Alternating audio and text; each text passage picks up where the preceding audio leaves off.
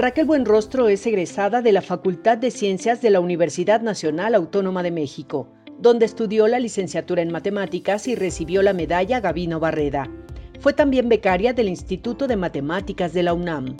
Estudió la maestría en Economía en el Colegio de México y ha impartido clases de álgebra y finanzas. Con 23 años en el servicio público, Buenrostro ha trabajado en Pemex, en la Secretaría de Hacienda y Crédito Público, en el Instituto Mexicano del Seguro Social y en la Secretaría de Educación Pública.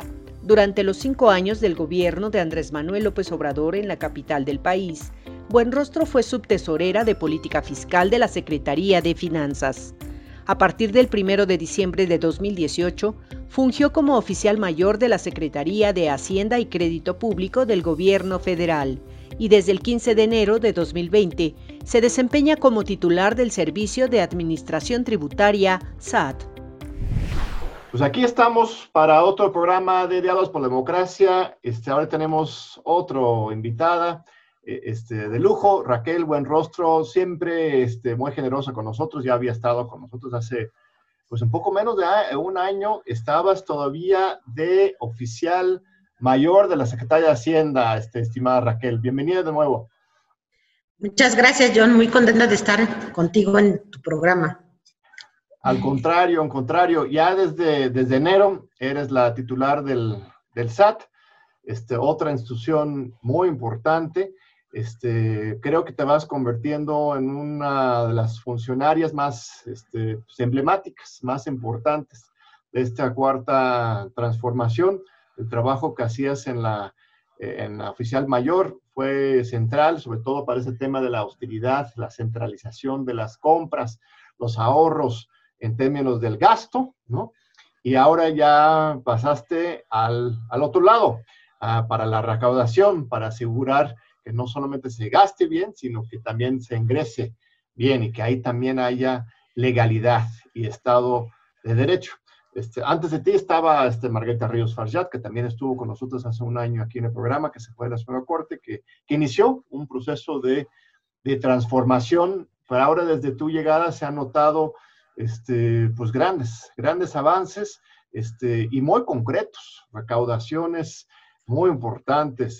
Si quieres, empecemos con esas cifras tan importantes, esos anuncios de devoluciones, o cómo lo llamarías, más bien ajustes de cuentas de parte de esos grandes empresarios. ¿Cómo lo lograste y qué significa esto para el Estado mexicano? Bueno, mira, para empezar, desde que me dio el encargo el presidente, del cual estoy muy, muy contenta y muy satisfecha de la confianza que depositó en mí, pues tengo que responder de la misma manera. El primer tema es de dónde vamos a sacar recursos, lo cual se complicó muchísimo con la pandemia. Los recursos se volvieron clave para todo el proceso de transformación del gobierno y también para aportar recursos suficientes para enfrentar la crisis sanitaria. Fue un reto muy importante, fue mucho trabajo en equipo. Digamos que los primeros meses fue tener muchas reuniones con todo el equipo del SAT. Yo me encontré con un equipo, digamos, yo veo bastante avanzado, consolidado, sobre todo en las áreas de fiscalización. Y eso facilitó mucho los resultados, porque ya había un equipo con trabajo previo, ya se había avanzado mucho, y lo único que hicimos ya llegando y ante las necesidades de recursos económicos, se fortalecieron las estrategias. Entonces, los 2 primeros meses fue trabajo de mucha planeación, de mucha estrategia para focalizar realmente cuáles eran los sectores que de alguna manera hacen mayor planeación fiscal y terminan en prácticas de planeación fiscal que terminan siendo evasión y elusión fiscal y a veces hasta defraudación fiscal. ¿Qué fue lo que se hizo? Se trabajó conjuntamente entre todas las áreas, se intercambió información, integramos mucho más los equipos de trabajo y empezamos a abordar de manera integral a los grupos corporativos. Se dejó de pensar... A ver, para que el público entienda, estimada Raquel, en términos de los montos, tenemos montos muy importantes, son recuperaciones fiscales de más de 8,000 millones de pesos de parte de América Móvil, de parte de FEMSA y de parte de Walmart, ¿no? Pero esos fueron defraudaciones, o sea, son empresas que habían defraudado al fisco, o fueron un manejo contable extraño, o fue ¿qué es lo que se logró para que ellos devolvieran este dinero al fisco? No, son temas diferentes, digo, cada empresa, cada contribuyente tiene su propia naturaleza de negocio. Y también tienen sus propias estrategias fiscales. Son incluso sectores distintos, ¿no? Uno es telecomunicaciones, el otro es ventas al menudeo, y el otro es también, no sabemos, hay una distribuidora de refrescos. Pero todas tienen una naturaleza diferente y todas se enfrentaron cosas distintas. No podemos compararlas, son casos muy, muy diferentes. Claro. En el caso de América Móvil, no fue ni siquiera actos de fiscalización por parte del gobierno, simplemente fueron acercamientos, pláticas. Como tú sabes, también el año pasado hubo cambios en la ley. Por un lado, desapareció la compensación universal, también hubo la desconsolidación de las empresas, y lo otro fuerte fue el tema de factureros y algunos otros cambios. Entonces, en el caso, por ejemplo, de América Móvil, simplemente fue una carta de invitación, se les invitó a trabajar juntos, a hacer algunas revisiones, y se hizo el pago, ahí no fue más. La verdad es que fue un trato muy, muy, muy institucional, muy cortés, muy eficiente y muy breve. O sea, de hecho, fue uno de los que hicieron los primeros pagos, que fue en el mes de febrero. Así es. ¿No? Yo creo que América Móvil fue emblemático porque él fue un ejemplo, que luego en febrero, fue un ejemplo de un grupo corporativo grande que entendió las reglas del juego, que las reglas del juego no son otras más que apegarse en estricto sentido a la norma fiscal, y sin ningún problema y con mucha responsabilidad social vino y dijo, está bien, es correcto, son cambios que obedecen a nuevos cambios legislativos, y ya hizo su pago. Esto es muy importante, la aclaración, nada más para interrumpirte un segundito, porque algunos ya están generando una impresión de que el gobierno está haciendo una persecución, ¿no?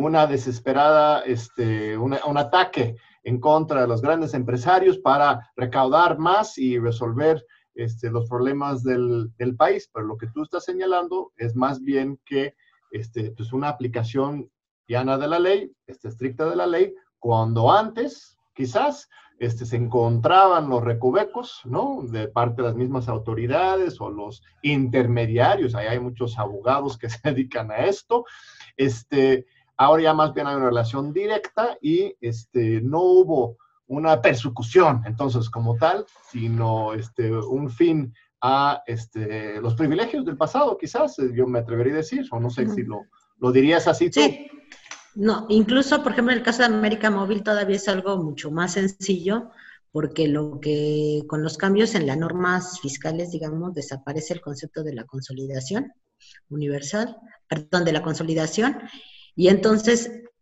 cuando se empieza, digamos, a difundir estos nuevos ordenamientos fiscales, ellos solitos, bien, cuando nosotros les hacemos la carta de invitación, se acercan, se platican, y ellos de manera voluntaria dicen, sí, nosotros no queremos ya apegarnos a ese criterio de consolidación, con los cambios nosotros de manera voluntaria decidimos salirnos, y entonces ellos lo pudieron haber hecho en cualquier momento del año, sin embargo lo hicieron de manera inmediata, ¿no? Prácticamente el mes de febrero, ellos voluntariamente hicieron el cambio. O sea, ahí sí fue, digamos, mucha disposición por parte de la empresa y muchas atenciones.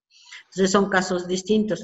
En el caso de Walmart y de Defensa, que son los otros casos que están en medios, pues esto obedece a auditorías que ya venían incluso de administraciones anteriores, que se han venido trabajando, donde continuamente hay intercambio con las empresas. Digo, no podemos decir mucho porque tenemos la obligación de la secrecía fiscal. Y en la medida que nos vamos acercando a, digamos, a tener todos los elementos, porque ellos tienen derecho siempre de réplica. Entonces ellos van aportando información adicional, documentos, etcétera, ya hasta que llega un punto donde ya no hay mayor aporte de pruebas por parte del contribuyente, ya tampoco no hay nada que hacer por parte del auditor, se cierran las auditorías y se determina un adeudo. En ese momento, cuando se determina el adeudo, lo que sigue y lo que los medios llamaron es que hay acuerdos de negociación, pues no, ¿a qué se refiere? Cuando uno liquida un crédito, un adeudo fiscal, como son adeudos que provienen de años anteriores, se cobran muchas veces multas y recargos. O sea, aparte de que el impuesto como tal se actualiza. Y ese es el verdadero adeudo del fisco, ¿no? Entonces, incluso constitucionalmente se modificó para decir, no hay condonación del impuesto o de la contribución. La contribución es el monto histórico, por así decirlo, con la actualización, traerlo en términos reales al año actual. Y después, dependiendo de las faltas administrativas que se hayan ido acumulando, etcétera, se van acumulando lo que se llaman multas y recargos. Por derecho, por Código Fiscal de la Federación, las empresas pueden solicitar disminuciones, reducciones en las multas y en los recargos, nunca en las contribuciones, ¿no? Eso ya desapareció. Pero sí puede haber algunas disminuciones en multas y recargos. Entonces, nosotros lo que hemos estado haciendo con los acercamientos y con las pláticas es decirles que si llegamos a un acuerdo rápido de pago, podemos aplicar el Código Fiscal, hacer las disminuciones y como la idea es tener trato parejo con todo mundo, hay discrecionalidad en la ley para aplicar una disminución de multas y de recargos. Nosotros les estamos aplicando a todos el máximo descuento posible. O sea, ¿por qué? Porque sabemos que también estamos en una situación de crisis, pero sí queremos que cumplan con sus obligaciones fiscales. O sea, en estos casos, entonces, el de Walmart y el de FEMSA en particular, dos grandes empresas transnacionales, sí tenemos indicios de que durante regímenes, bueno, durante el sexenio anterior, por lo menos, sí había pues cierta flexibilidad de la autoridad, para ponerlo así, que les permitiera no pagar todo lo que tenían que pagar. Incluso una cifra que manejó el año pasado Margarita Ríos, tu antecesora en el cargo, era de que durante los sexenios de Peña Nieto y Calderón, las condonaciones, eso sí, condonaciones directamente, ascendieron a 300,000 millones de pesos. Y eso de condonaciones, más allá de las flexibilidades que estamos viendo. Entonces, de acuerdo. Es algo impresionante. Da cierta esperanza, ¿no? Con respecto a tu meta que has fijado. Bueno, yo te he escuchado en los medios que lo que tú has dicho es que si todos ponen su parte, podríamos aumentar de una recaudación de 16% del Producto Interno Bruto a 20% del Producto Interno Bruto. O sea, subir en, ¿qué será? Un 25% la recaudación en un par de años.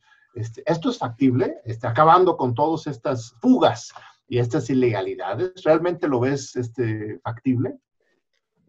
Ahorita, en este momento, digamos que nuestras proyecciones están muy influenciadas también por la crisis económica, por así decirlo, muy afectadas, ¿no? Ahorita es complicado sacar un número porque todavía no alcanzamos a medir con certeza todo el impacto que va a tener la crisis y separarlo. Digo, hay que ver ahorita cómo viene la reactivación económica. Lo que sí es que nosotros lo que traemos en mente, nosotros traemos una cartera aproximadamente de 740,000 millones de pesos. De esos 740,000 millones de pesos, el 60% están controvertidos, es decir, están en juicio. A ver, nada más, ese monto, 740,000 millones de pesos, es la cartera que supuestamente te deben en total. O sea, que podrías teóricamente recuperar.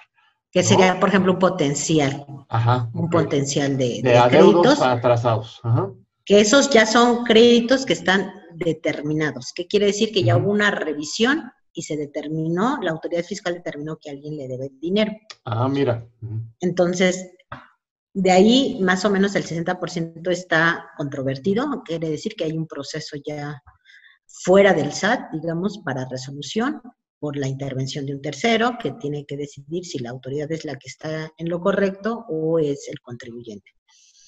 Ahí también nosotros tenemos muchas expectativas de ir trabajando para ir sacando todos esos asuntos pendientes, ir acelerando, porque como se sabe, por ejemplo, una ley no agota todas las posibilidades, es un marco de referencia legal. Entonces, como marco de referencia legal, a veces se encuentran diferencias, eso sí lo han dicho algunos contribuyentes, en los criterios. Entonces, cuando la ley no dice explícitamente, en el caso de las armadoras fulanas de tal, esto se interpreta de esta manera porque sería imposible tener una ley tan detallada y hay una diferencia de criterio, pues es donde nos vamos a diferencias para que un tercero decida cuál es la interpretación correcta. Como muchas de estas interpretaciones, digamos, son las mismas para todo el sector, pues basta con que vayamos resolviendo una por una para que esto se vaya generalizando. Entonces, una vez que resolvemos un caso, todas las demás empresas que tienen el mismo criterio y que han aplicado el mismo criterio, pues observan que ese criterio no era el apropiado y se autocorrigen. Entonces, lo que nosotros vemos es que en los procesos que vayamos resolviendo y que vayamos obteniendo la sentencia favorable, digamos, del tercero, diciendo que el criterio de la autoridad fiscal fue el correcto, en esa medida nosotros, aunque estemos en diferencia, digamos, o en controversia con un solo contribuyente, pues se corrigen otros 10. Y eso es lo que nos está empujando también la recaudación. Entonces, aunque vayamos con uno, una vez que se corrige ese criterio, todos los demás se van poniendo. Y en algunos casos al revés. Nosotros tenemos identificado un criterio que se aplicó a varios en un sector y vamos uno por uno dialogando.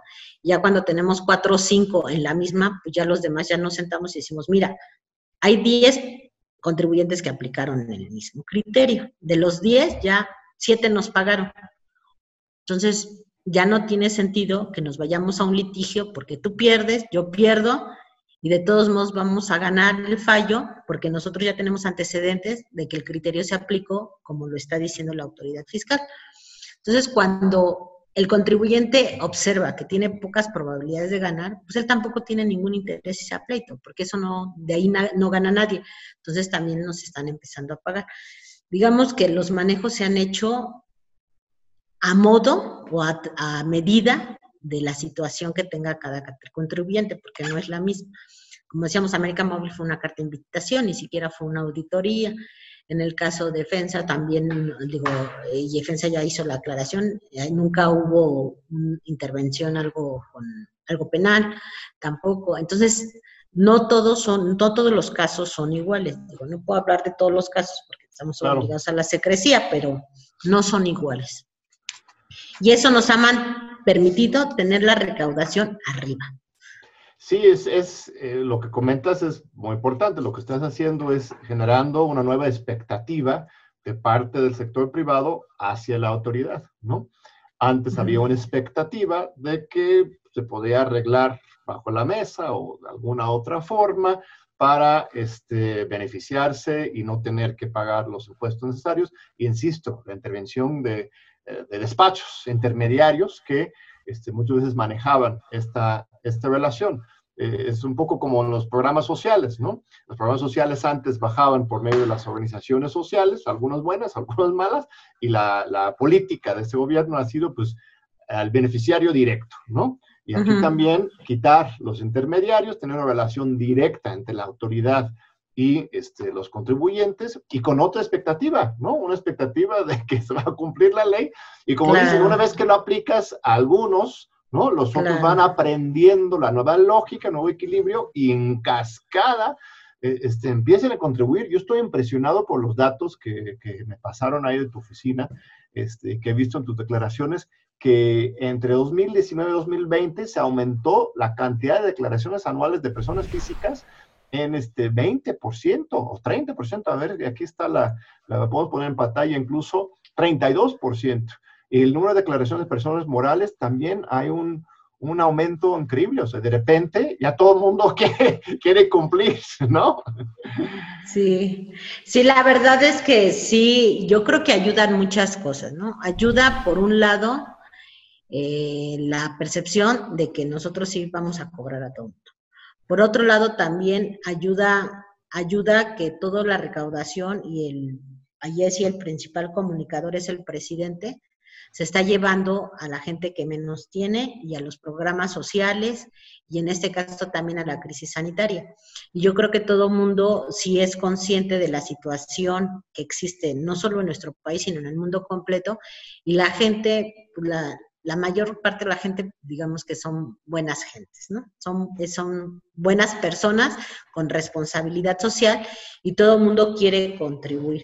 Entonces, en estos momentos de crisis, yo creo que es donde se ve la solidaridad del pueblo mexicano, donde todo el mundo hace su aportación, ¿no? Muy bien, Raquel. Vamos a un breve corte. Ahorita regresamos con Raquel Buenrostro, la nueva titular del SAT. No se vayan, regresamos ahorita en Diálogos por la Democracia. Aquí estamos de regreso con Raquel Buenrostro. Estamos hablando sobre algo muy interesante que luego no estamos acostumbrados a escuchar de los servicios públicos, o del SAT, por ejemplo, hablar de la solidaridad, ¿no? Uno piensa en el SAT como el inquisidor, ¿no? Pero aquí tenemos a Raquel Buenrostro hablando de otra actitud, que es de la solidaridad del trabajo en conjunto. Lo has sentido, entonces, no es solamente por miedo que la gente está contribuyendo, los grandes empresarios, sino por un compromiso con el país. Ajá. Sí, yo creo que hay un compromiso fuerte del pueblo mexicano de querer contribuir, por un lado, y por el otro lado, que también es correcto, es la percepción de la presencia fiscal, ¿no? De que ahora sí, pues estamos aplicando piso parejo, y eso ayuda mucho. Y hemos generado presencia, estamos tratando de generarla de diversas maneras, por ejemplo, de manera automática, los sistemas del SAT revisan información, cruzan datos, se levantan banderas, donde no interviene ninguna persona, ¿no? Son puros sistemas, se identifican algunas diferencias fiscales, discrepancias, datos que llaman la atención, se levantan banderas amarillas. Y en esos casos se generan de manera automática avisos al contribuyente. Le dicen, oye, pues a mí me brincó este dato, revísalo, ¿no? Te invitamos a que lo revises. Eso, por ejemplo, lo estamos haciendo de manera automática. Uh-huh. Entonces es muy rápido la observación o el comentario. Prácticamente puede ser después de que el contribuyente presentó información, y entonces la gente sí se sorprende porque dice, oye, pues apenas declaré y a los 2 días ya me está llegando este aviso. Entonces eso también ha permeado muchísimo en la sociedad y hemos observado, por ejemplo, muchas personas morales que declaraban a veces en cero continuamente, ahorita ya están dejando de declarar en cero. O sea, no solo están declarando más contribuyentes, sino también están dejando de declarar en cero menos contribuyentes. Entonces eso ha ayudado mucho y hemos logrado mantener por lo pronto las expectativas hasta ahorita que se tenían en la ley de ingresos, ¿no? Platícanos un poquito sobre este tema de la consolidación fiscal, porque lo señalaste en el tema de América Móvil, y en general era uno de los mecanismos que se utilizaba de manera muy frecuente para que diferentes empresas, grupos de empresas pasaban entre ellos sus pasivos y sus ganancias para equilibrar, ¿no? Sus ganancias y evitar que nadie pagara. Y ahora esta práctica es ilegal. Bueno, ya no es legal, más bien antes era legal y ahora ya no está permitido, ¿no? Yo no soy el experto en el tema, pero lo que yo entiendo es que ahora ya cada empresa tiene que pagar por sus propios rendimientos y no pueden estarse compartiendo entre ellos sus deudas y sus ganancias. ¿O cómo lo explicarías tú? Sí, a ver, lo que vamos a pensar es que, así para tratarlo de decir en palabras un poco llanas, ¿no? Tenemos un mismo dueño, un grupo uh-huh. corporativo que tiene muchísimas empresas. Entonces, lo que hacen es que cada empresa tiene una función diferente. Así es. Uno distribuye, el otro compra la materia prima, el otro la transforma, el otro la distribuye, etc. Y tienen operaciones, digamos, complementarias. Entonces, ¿qué es lo que sucede en esas situaciones? Lo que hacen es se tenía antes la opción de agregar todas, digamos, las utilidades y ganancias de alguna manera para compensar pérdidas y utilidades. Así es. Entonces, si una empresa perdía mucho y la otra ganaba mucho, pues podían consolidarse, y entonces ahora sí que las pérdidas de una se comían las utilidades de otra y se pagaban menos impuestos. Esto, digamos, en estricto sentido no tendría ningún problema, sin embargo, pues se abusó del mecanismo, ¿no? Se abusó del mecanismo y estas consolidaciones o estas, incluso, por ejemplo, temas de adquisiciones y fusiones. De temas de adquisiciones y fusiones también ayudaban a esto. Hubo abusos en esto, por ejemplo, hay unas empresas que lo hacían muy bien, pero hubo empresas, por ejemplo, que de repente compraban otra empresa que no tenía nada que ver, se dedicaba a alimentos y compraba algo que tenía que ver con energía, pero esa empresa tenía pérdidas. Ajá. Y entonces lo que compraban eran las puras pérdidas. ¿Para qué? Pues para matar sus utilidades y no pagar impuestos. Eran prácticas que empezaron a verse. Y luego podrían volver a vender esa misma empresa chatarra, ¿no?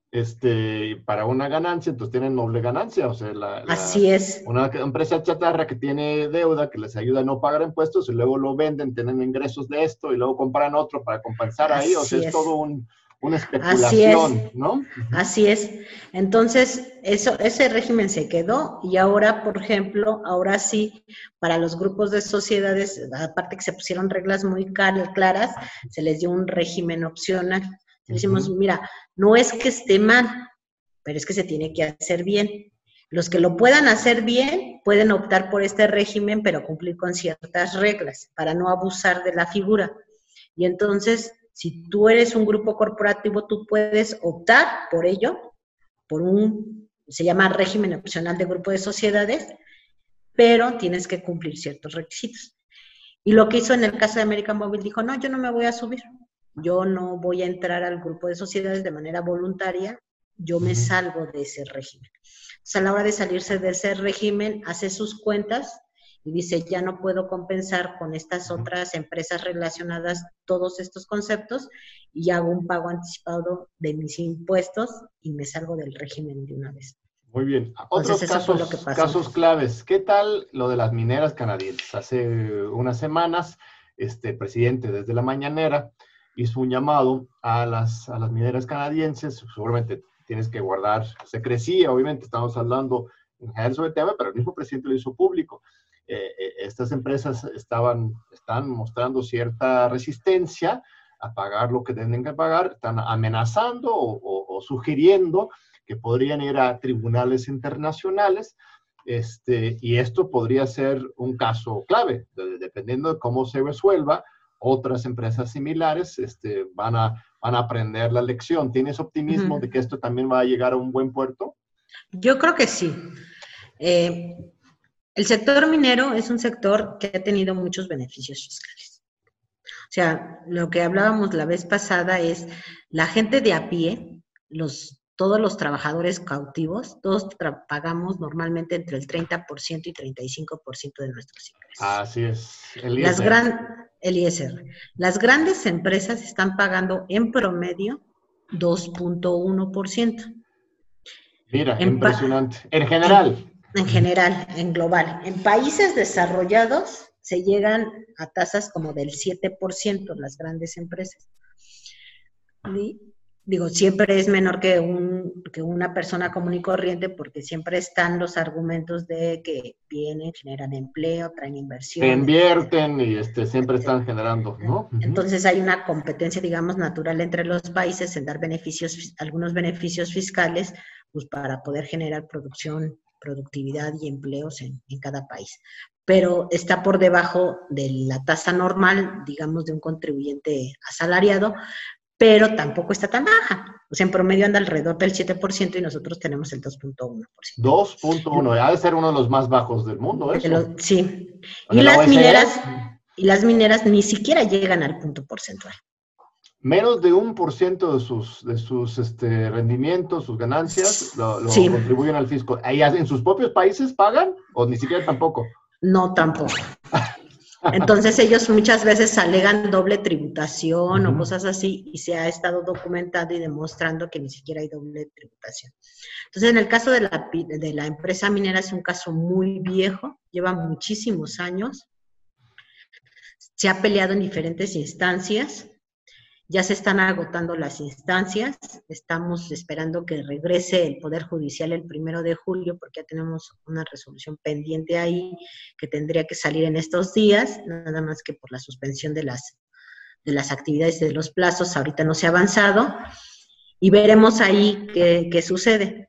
Pero además, lo que también hay que tener claro es que cada que hay una falta fiscal, hay diferentes vías y procedimientos. Por ejemplo, en el PEM, y por eso lo saco lo de PEM porque ese tiene más. Puede ser una falta nada más administrativa, fiscal, y lleva un procedimiento que se va con Procuraduría Fiscal y nosotros agotamos los procesos, etcétera. Puede ser en el caso de defraudación fiscal o en el caso de contrabando, también aplica el procedimiento penal. Entonces tenemos procedimiento administrativo fiscal, procedimiento penal, y en el caso de esta empresa también entra el arbitraje internacional. Pero son caminos diferentes, son leyes, obedece a leyes diferentes y una ley no está supeditada a la otra. Entonces son caminos paralelos. Entonces nosotros podemos seguir todos los caminos paralelos. El SAT no es la instancia que entra con los procedimientos penales, es fiscal. Nosotros damos vistas en caso de que haya un problema. En el caso de PEM, por ejemplo, ella decidió irse primero a lo... PEM es primera empresa minera. Ah, ok. Primera empresa minera. Canadiense. Sí, ellos fueron los primeros que salieron y decidieron irse a un arbitraje internacional. Pero nosotros creemos que sí lo vamos a ganar. ¿Ya se presentó una denuncia penal entonces de parte de la Secretaría de Hacienda? No, nosotros no presentamos denuncias penales del SAT. Nosotros damos vistas a todas las autoridades de los hechos. Y cada autoridad determina, es la facultad de valorar qué tipo de delito es. Nosotros nada más nos corresponde con darle para adelante, por decir así, al procedimiento administrativo fiscal. Muy bien. Damos vistas y ya, en este caso, a Procufiscal. Pero distancias tomadas, hay que tomarlas. Estamos en una situación similar a lo que se enfrentó el general Lázaro Cárdenas. Lázaro Cárdenas también quiso aplicar el Estado de Derecho a las grandes empresas petroleras internacionales. Aquí no eran tanto las leyes fiscales, sino las leyes laborales, ¿no? Esas empresas internacionales despreciaban al Estado mexicano, al gobierno mexicano, y se declararon en rebeldía, ¿no? Se acogieran y se refugiaban en sus gobiernos correspondientes en Inglaterra, en los Estados Unidos, y se negaban a aplicar la ley federal del trabajo y el derecho a la contratación colectiva, a la negociación laboral. Y durante un proceso legal, pues finalmente, pues perdieron esto y en ese momento el gobierno incluso se vio forzado a expropiar esas empresas. Obviamente aquí no estamos hablando de esos escenarios, pero sí es una lucha similar en términos de Estado de Derecho, ¿no? Que no están buscando ustedes, entiendo, pues expropiarles sus ganancias, quitarles ninguna propiedad, sino simplemente aplicar las leyes correspondientes. En el tema minera, el impuesto, hay un impuesto especial, ¿verdad? Más allá del ISR es como de 8%, ¿cuál es el impuesto especial? Ellos tienen un IEPS, lo que le llaman es un impuesto especial sobre la producción y servicios. Sí. Y entonces ellos, aparte del ISR, tendrían que estar pagando esto. Entonces, en lugar del 1%, tendrían que estar pagando más. Y además tienen algo que se llama derechos mineros. Ajá, claro, claro. Entonces, pues es un asunto muy, muy estratégico desde mi punto de vista. Y tú tienes optimismo, entonces, de que el Estado mexicano pueda ganar este juicio. Sí, la verdad es que sí. Ese es un juicio distinto de la manera en que están aplicando algunos beneficios fiscales. Digamos que Hay muchas maneras para aplicar la autoridad fiscal, ¿no? O sea, una es acogerse a un beneficio, la otra es dependiendo cómo se tienen los contratos y cómo contabilizas tus ingresos y tus gastos para determinar tu utilidad, etcétera, ¿no? Son muchos mecanismos. El mecanismo que están usando ellos no tiene que ver realmente con una interpretación de ley ni otra cosa, sino tiene que ver como cómo aplican sus le llaman precios de transferencia, ¿no? Como ellos producen aquí, cómo venden a partes relacionadas. Que ese es otro mecanismo que usan mucho las empresas transnacionales. Entonces, ahí estamos trabajando más bien sobre ese camino. Eso es un concepto otro muy importante para que el público lo entienda. Tú lo acabas de decir, los precios de transferencia, ¿no? Cualquier empresa transnacional que opera en México normalmente compra de sus propios filiales en otros países insumos. Y al manejo de esos precios, les pueden ir ajustando cuánto ganancia reportan en su país correspondiente. Entonces, ellos venden sus minerales a su propia filial en Canadá a cierto precio para que pareciera que sus operaciones en México no son muy lucrativos. Así es. O ellos compran sus insumos de sus propias empresas en sus lugares a un precio muy alto, todo para ajustar y dar la impresión de que en México están estables, no están ganando nada. Bueno, en realidad es en México que están generando todos sus ingresos. Entonces, eso fue el mismo argumento que usaron las petroleras en el sexenio de Lázaro Cárdenas, en 38, en 37, 36, de todo el proceso de litigio. Ellos mismos decían que no ganaba nada en México. Y fue este mismo gobierno mexicano, la Junta de Conciliación y Arbitraje, que hizo una investigación muy histórica, muy importante en ese momento, que demostraba que esto no era el caso, que en realidad la gran parte de sus ganancias eran en México. Y supongo que están haciendo algo similar aquí, acreditando que realmente la ganancia sí es nacional, ¿no? Sí, la riqueza, por así decirlo, es de México, porque finalmente son mineras y se están llevando pues, nuestros recursos naturales. Entonces, la riqueza la está generando México, pero resulta que nosotros estamos devolviéndoles hasta dinero, porque supuestamente aquí tienen pérdidas y realmente están haciendo transacciones con empresas con partes relacionadas. A ver, otros casos. Hay casos muy sonados del sexenio pasado en particular, que a cada rato, seguramente habrán más en el futuro, los medios internacionales exhiben escándalos internacionales de evasión fiscal, ¿no? Los famosos casos del Panama Papers, de los Swiss Leaks, y muchos otros, ¿no? En que cada vez que salga algo así en los medios, siempre hay algunos mexicanos, muchos pues con nombres y apellidos muy importantes que aparecen en esos escándalos. Es algo que todavía es un expediente abierto, ya se vencieron los plazos, estamos allanándonos al punto final que ha anunciado el presidente López Obrador, no vamos a escarbar en ese tema. ¿Cómo va el tema de esos casos históricos, escándalos, y específicamente hoy los paraísos fiscales que siguen llenándose de mucho dinero, no solamente de México, sino del mundo entero? Bueno, ahí en el caso de asuntos históricos famosos, que hay varios y que me han preguntado por ahí en algunos lados, hay muchos en que desafortunadamente ya no podemos entrar, porque el delito prescribe. Entonces, en términos de estricto apego a derecho, nosotros ya no podemos hacer nada, porque el delito se cometió hace 10, 15, 20 años, y como nunca se hizo un llamamiento, nunca se interpuso alguna observación por parte de la autoridad, pues ahí llegaron los tiempos y pues ya prescribieron, y va a ser prácticamente, o es prácticamente imposible retomarlos. Entonces, desafortunadamente habrá algunos casos que ya no les podemos hacer justicia histórica, simplemente porque ya prescribieron. Hay otros casos, y sobre todo los relacionados con lo que tú dices de Panama Papers y todo eso. Este modus operandi, digamos, obedece mucho a empresas fantasma. Son empresas fantasmas que simulan operaciones para acabar pronto, ¿no? O sea, hay mucha simulación, muchas empresas fantasmas, y esto está muy relacionado también con lo que aquí en México le hemos estado llamando, aquí en las autoridades, es factureras, ¿no? Empresas que venden facturas para generar un costo en otra empresa que nunca hizo, y con esos costos disminuyen sus utilidades, sus ingresos y pagan menos impuestos.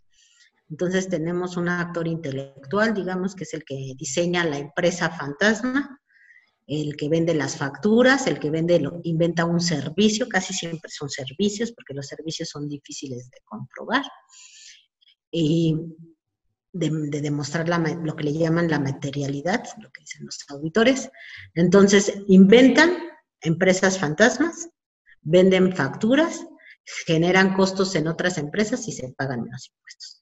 Entonces ahí también hubo cambios. Un momentito, vamos a un corte y regresamos a ese tema muy fascinante de las factureras y de la evasión fiscal y de los paraísos fiscales. No se vaya, regresamos ahorita a TV UNAM, Diálogos por la Democracia. Aquí estamos de regreso con Raquel Buenrostro, la titular, nueva titular del SAT, hablando sobre temas muy importantes para el Estado mexicano. Como hemos señalado al principio, el trabajo de Raquel ha sido central, esencial para esta nueva administración, primero desde la Oficialía Mayor y ahora desde el SAT. Estamos hablando sobre un tema muy importante. Mencionabas lo de las factureras y esto cómo se relaciona también con los paraísos fiscales. O sea, aquí tienes una empresa que tiene mucha ganancia y de repente pues fabrican servicios, ¿no? Estudios de mercado, apoyos administrativos muy abstractos para poder decir que gastaron mucho y ya balancear estas ganancias y ya no tener que pagar impuestos. ¿Y estos también están vinculados con Panamá entonces o son dos fenómenos diferentes? No, digamos que sí están vinculados porque lo que hace Panama Papers, y cuando uno ve las historias, son empresas realmente fantasmas que crearon gastos en paraísos fiscales, donde las utilidades se van a empresas que están en paraísos fiscales, que son las que venden los servicios a otras empresas que están en el país, digamos, donde se está generando realmente la riqueza. O sea, es como el modus operandi de este tipo de empresas. Y también se están generando alianzas internacionales importantes en ese tema de los paraísos fiscales, ¿no? Y si, ahí en este tema, por ejemplo, con los Estados Unidos, con otros países, pues tenemos intereses en común, ¿no?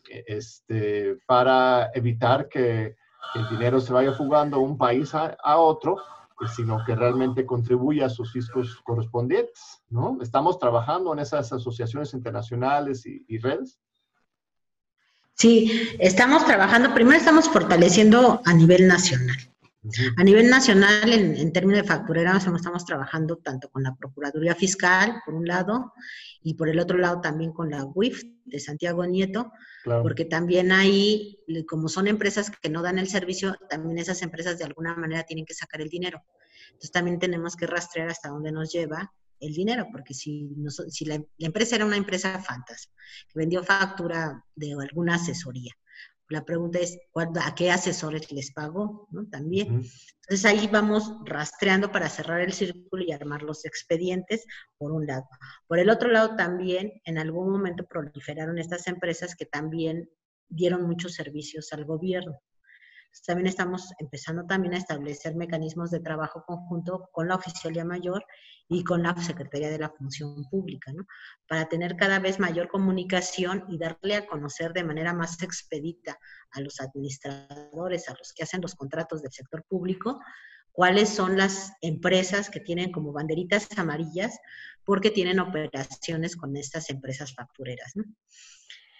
Y por otro lado, también en términos de recaudación, estamos identificando todas aquellas empresas que tienen transacciones con empresas factureras, los invitamos a que se sienten, les avisamos, decimos, oye, nosotros estamos detectando todas estas facturas dentro de tu empresa, nosotros no las reconocemos porque no se demuestra la materialidad y queremos que los revises. Y la verdad es que también ha habido buena recepción. Hay empresas que enseguida dicen, no, yo la bajo, qué bueno que nos avisan, y luego ellos empiezan a hacer su compliance dentro de su institución y su seguimiento para una mejor práctica por parte de sus gerentes, y con nosotros inmediatamente bajan ese costo o ese gasto y nos pagan el impuesto correspondiente, ¿no? Y se autocorrigen de manera voluntaria y muy inmediata. Entonces, primero estamos fortaleciendo, queremos fortalecer primero eso, porque sí hubo una proliferación importante de empresas particulares en los últimos, sobre todo en los últimos 10 años. Ah, más recientemente, o sea, de 2010 para acá. Mira, interesante. O sea, otro gran tema es las aduanas. Hace un tiempecito tuvieron una reunión que anunciaron ahí públicamente entre el nuevo administrador de aduanas, Horacio Duarte, que también es un abogado con mucha experiencia, con la Secretaría de Función Pública, que conocemos, Irma Sandoval, creo que también estaba ahí Santiago Nieto, todo el equipo para limpiar la situación en las aduanas. Hay todavía muchos pendientes ahí. ¿O cómo vamos con respecto al proceso de limpieza y de aumentar también la recaudación de las aduanas? Que las aduanas dependen del SAT, no todos lo tienen claro. Sí, yo creo que mucho del éxito de la estrategia que se ha tenido en materia fiscal ha sido el trabajo en equipo. ¿Por qué? Porque el contribuyente estaba acostumbrado, digamos, el que no se portaba tan bien, no el bueno, el cumplido, sino el que estaba buscando la manera siempre de pagar menos, tocaba muchas puertas. Entonces buscaba adentro de las autoridades saber quién le tocaba la puerta y quién se la abría y quién le echaba la mano. Entonces ahorita lo que estamos haciendo es cerrando todas las puertas. Sí ha sido muy interesante, por ejemplo, tener reuniones con los contribuyentes donde están todas las áreas del SAT. Y digo, mira, pues aquí está el administrador general jurídico, el administrador general de grandes contribuyentes, el administrador general de recaudación, así que el administrador general de aduanas, así que ¿cuál es el tema? Porque aquí los vamos a resolver todos. Entonces eso, pues yo lo que he notado muchísimo es que sí impresiona al contribuyente, ¿no? Porque estamos cerrando filas.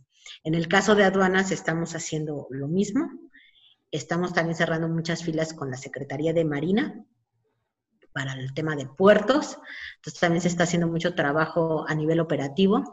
¿Y cuál es la idea? La idea, además de lo propio que de la Secretaría de Marina, de la Secretaría de Defensa y Guardia Nacional, que es mantener la seguridad nacional, también para nosotros es muy interesante el tener controlado el contrabando, ¿no? Que al final del día se traduce en beneficios para los empresarios que son cumplidos, ¿no? Porque si hay contrabando, eso genera competencia desleal en un sector, porque no pagan los impuestos correspondientes. En cambio, si nosotros tenemos controlado el contrabando, pues ese piso parejo para todos los empresarios y hay una competencia leal y todo el mundo tiene mejores rendimientos y utilidades. Entonces, sí estamos apenas viendo y implementando mecanismos de seguimiento y de supervisión, cómo intercambiar información también para tener mejores alertas, mejores, lo que le llamamos nosotros modelos de riesgo, se están mejorando los modelos de riesgo, y también estamos, lo que también estamos haciendo, además de todo lo anterior, estamos revisando mucho ciertos tipos de padrones. O sea, hay padrones que se hacen, digamos, para darles algunas facilidades a los contribuyentes. Si un contribuyente, digamos, se cumple con ciertos requisitos que le da un alto margen de confiabilidad, por ejemplo, a lo mejor tiene derecho a que se le hagan devoluciones de impuestos más expeditas. O tenemos el padrón, por ejemplo, de la zona frontera norte, que si generan actividades en la frontera norte, también tiene una tasa preferencial de impuestos. Hay muchos contribuyentes que se han registrado en estos padrones, pero luego no se les da seguimiento y estos padrones también abusan. Entonces tenemos contribuyentes que están usando el beneficio de la frontera norte para pagar una tasa menor cuando las actividades las tienen en toda la República, no solo en la frontera norte, ¿no? En la frontera norte tienen el 20% y en el 80% en el resto del país y quieren acreditar el 100% de sus ingresos. Claro, siempre están buscando alguna forma de darle la vuelta. Sí, somos creativos. Entonces ahí también se está revisando los padrones para bajarlos, o los padrones de importación también, ¿no? Claro.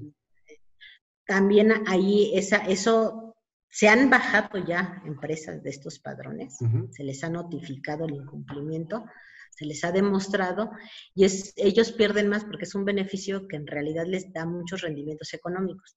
ellos les cuesta más perder el beneficio económico que pagar el impuesto. Claro, entonces también ya estamos mandando señales de revisión y también mucha gente se está actualizando y se está poniendo al corriente. Muy bien. Mira, estoy viendo las estadísticas, a veces las ponemos aquí en la pantalla. Lo mencionamos antes. México hoy recauda un 16.2% del Producto Interno Bruto. Esto es pues la tercera parte de países como Francia, que están en 46%, Finlandia, 43%, hasta Brasil, que están 32%, los Estados Unidos, que están 27%.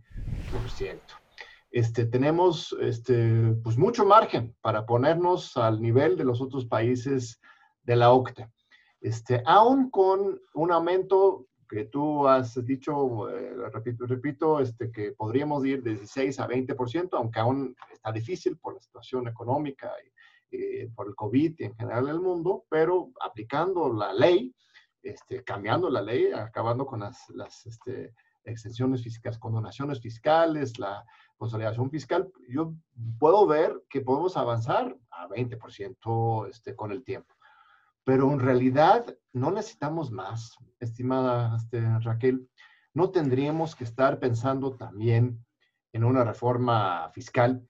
La semana pasada, en este mismo programa, entrevistamos a Alfonso Ramírez Cuellar, que es ahora el presidente de Morena, pero muy recientemente fue el presidente de la Comisión de Presupuesto de la Cámara de Diputados, que él está convencido de que igual no ahora, por la crisis, pero que sí hay que pensar pronto en nuevos impuestos, un impuesto a las herencias, por ejemplo, impuestos a quizás las transacciones financieras internacionales. Ese lo propuso Joseph Stiglitz en su momento. Hay cosas que no necesariamente generarían una afectación a la inversión, pero que sí podrían generar muchas más ganancias para el Estado mexicano y que nos podría permitir invertir mucho más en esos programas sociales del nuevo gobierno. Lo descartas por completo. Yo sé que no está en tus manos, está en Poder Legislativo, el presidente en todo caso, pero como titular del SAT, lo ves que simplemente no sirve, no es factible siquiera considerarlo, ¿o cuál es tu reflexión más general sobre ese tema? Sí, yo primero quisiera hacer una acotación sobre los porcentajes, que es ese dato que es una publicación que hizo hace poquito la OSD.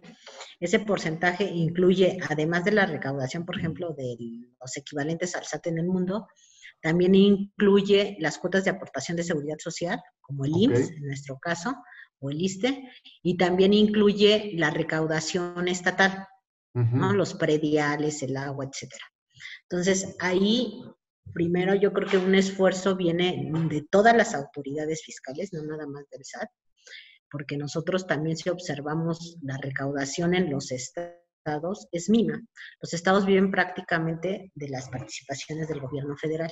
Excelente. Y cuando se les ha dejado, por ejemplo, la tenencia, que se les dijo, bueno, ustedes toman la decisión si se cobra o no se cobra, pues la han eliminado. Digo, ¿por qué? Pues porque todavía hay muchas decisiones que son de carácter político, ¿no? Entonces, el gran reto es convertir las instituciones como el SAT, que son autoridades fiscales, mantenerlas como entes sólidos, más maduros y como instituciones más bien técnicas, solventes, fortalecerlas y vincularlas un poquito menos con la parte política en ese sentido, porque los estados también han estado dejando de recaudar muchísimo dinero. Entonces, para ayudar a que crezca ese porcentaje se requiere un esfuerzo también tanto de las entidades federativas, también un esfuerzo con el IMSS, que con el IMSS también, ahí nada más ahorita por la situación de la crisis sanitaria que están súper ocupados con el tema del COVID, pero también estamos ahí con planes de hacer un programa también para meter la evasión fiscal, con el cruce de padrones, con nóminas, cruce de nóminas entre todas las empresas. También ahí hay un trabajo pendiente, digamos, encorchetado. Y también lo que nosotros sumemos al respecto, ¿no? Yo lo que creo es que para saber si se requiere una reforma fiscal, en principio, primero tenemos que ir viendo cómo avanza este periodo de pandemia. La situación ha sido muy dura para todos los sectores, incluyendo los empresariales. Hay mucha gente ahorita que está perdiendo su empleo. Entonces, no es el mejor momento para pensar en aumentar los impuestos, ¿no? Yo creo que si la decisión del gobierno mexicano fue no dar incentivos, sino dar estímulos fiscales, de la misma manera y con la misma corresponsabilidad sería, pues en este momento tampoco aumentarlos. Tenemos que esperar a superar la pandemia, tener una reactivación, establecer el programa de reactivación y una vez que el programa de reactivación vaya encaminado, entonces sí podemos sentarnos a hacer cuentas ya duras de para dónde se está moviendo nuestra reactivación económica, cuáles son los sectores que van a crecer, porque sin duda esta pandemia va a tener también que reorganizar el crecimiento de todos los sectores productivos, ¿no? Yo creo que afectó a todo el mundo, yo creo que va a disminuir la globalización de las empresas, porque el aislamiento lo que provocó fue que, por ejemplo, los chinos, ¿no? Los chinos que tienen la materia prima para producir todos los medicamentos prácticamente del mundo, si no son chinos, son indios la materia prima, no son los únicos países que tienen esa materia prima. A la hora que se cierra China, pues entonces hay una crisis de materia prima y medicamentos en el mundo. Ellos no pueden vender, pero tampoco nadie puede comprar. Entonces eso se tiene que replantear, tiene que disminuir la globalización, el comercio global, tiene que fortalecerse el desarrollo regional. Eso tiene que llevar a que va a haber más integración en la producción de manera regional.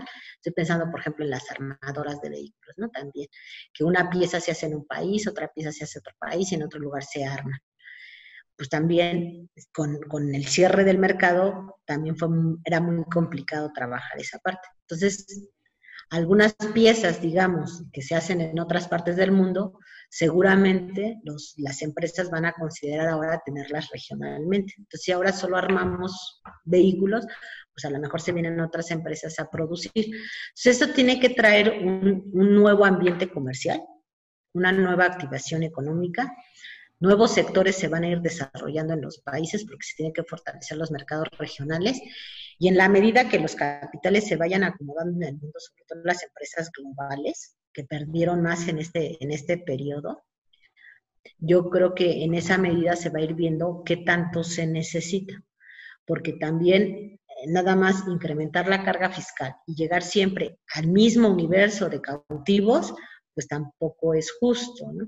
Entonces, si queremos agotar primero toda la evasión e ilusión fiscal, que todo mundo ponerle el piso parejo, y la otra, yo creo que no es el mejor momento de hablar de incremento de impuestos por la pandemia, porque además, y esperar la reactivación. Si aumentas los impuestos hoy, terminan pagando más los que ya están pagando, ¿no? Así es. a los de siempre. Los de siempre. Y los que estaban evadiendo, pues siguen evadiendo. Entonces, primero poner el piso parejo, primero establecer la legalidad y luego ya ver si existen condiciones para otros pasos. Me parece muy, muy lógico. Nos quedan 2 minutitos, nada más una última pregunta que no te he hecho. A ver si rápidamente puedes comentar sobre los impuestos del comercio electrónico y digital, porque hay mucha angustia sobre eso. Sí hay un cambio, ¿verdad? Ya se tiene que pagar IVA sobre las compras online, aunque sean internacionales, ¿o cuál es la nueva política en la materia? Sí, es que a partir de junio, o sea, la modificación de la ley vino del año pasado. O sea, sí. El año pasado se autorizaron algunas modificaciones de ley y se estableció que a partir del 1 de junio se iban a aplicar impuestos. O sea, no es algo que haya ocurrido en el 2020, ¿no? Ya viene del año anterior. Se ha tenido muchas pláticas con los sectores, se han hecho muchos talleres, muchos seminarios. Se abrió un micrositio en el SAT con toda la información para consultar y se abrieron muchos canales de comunicación.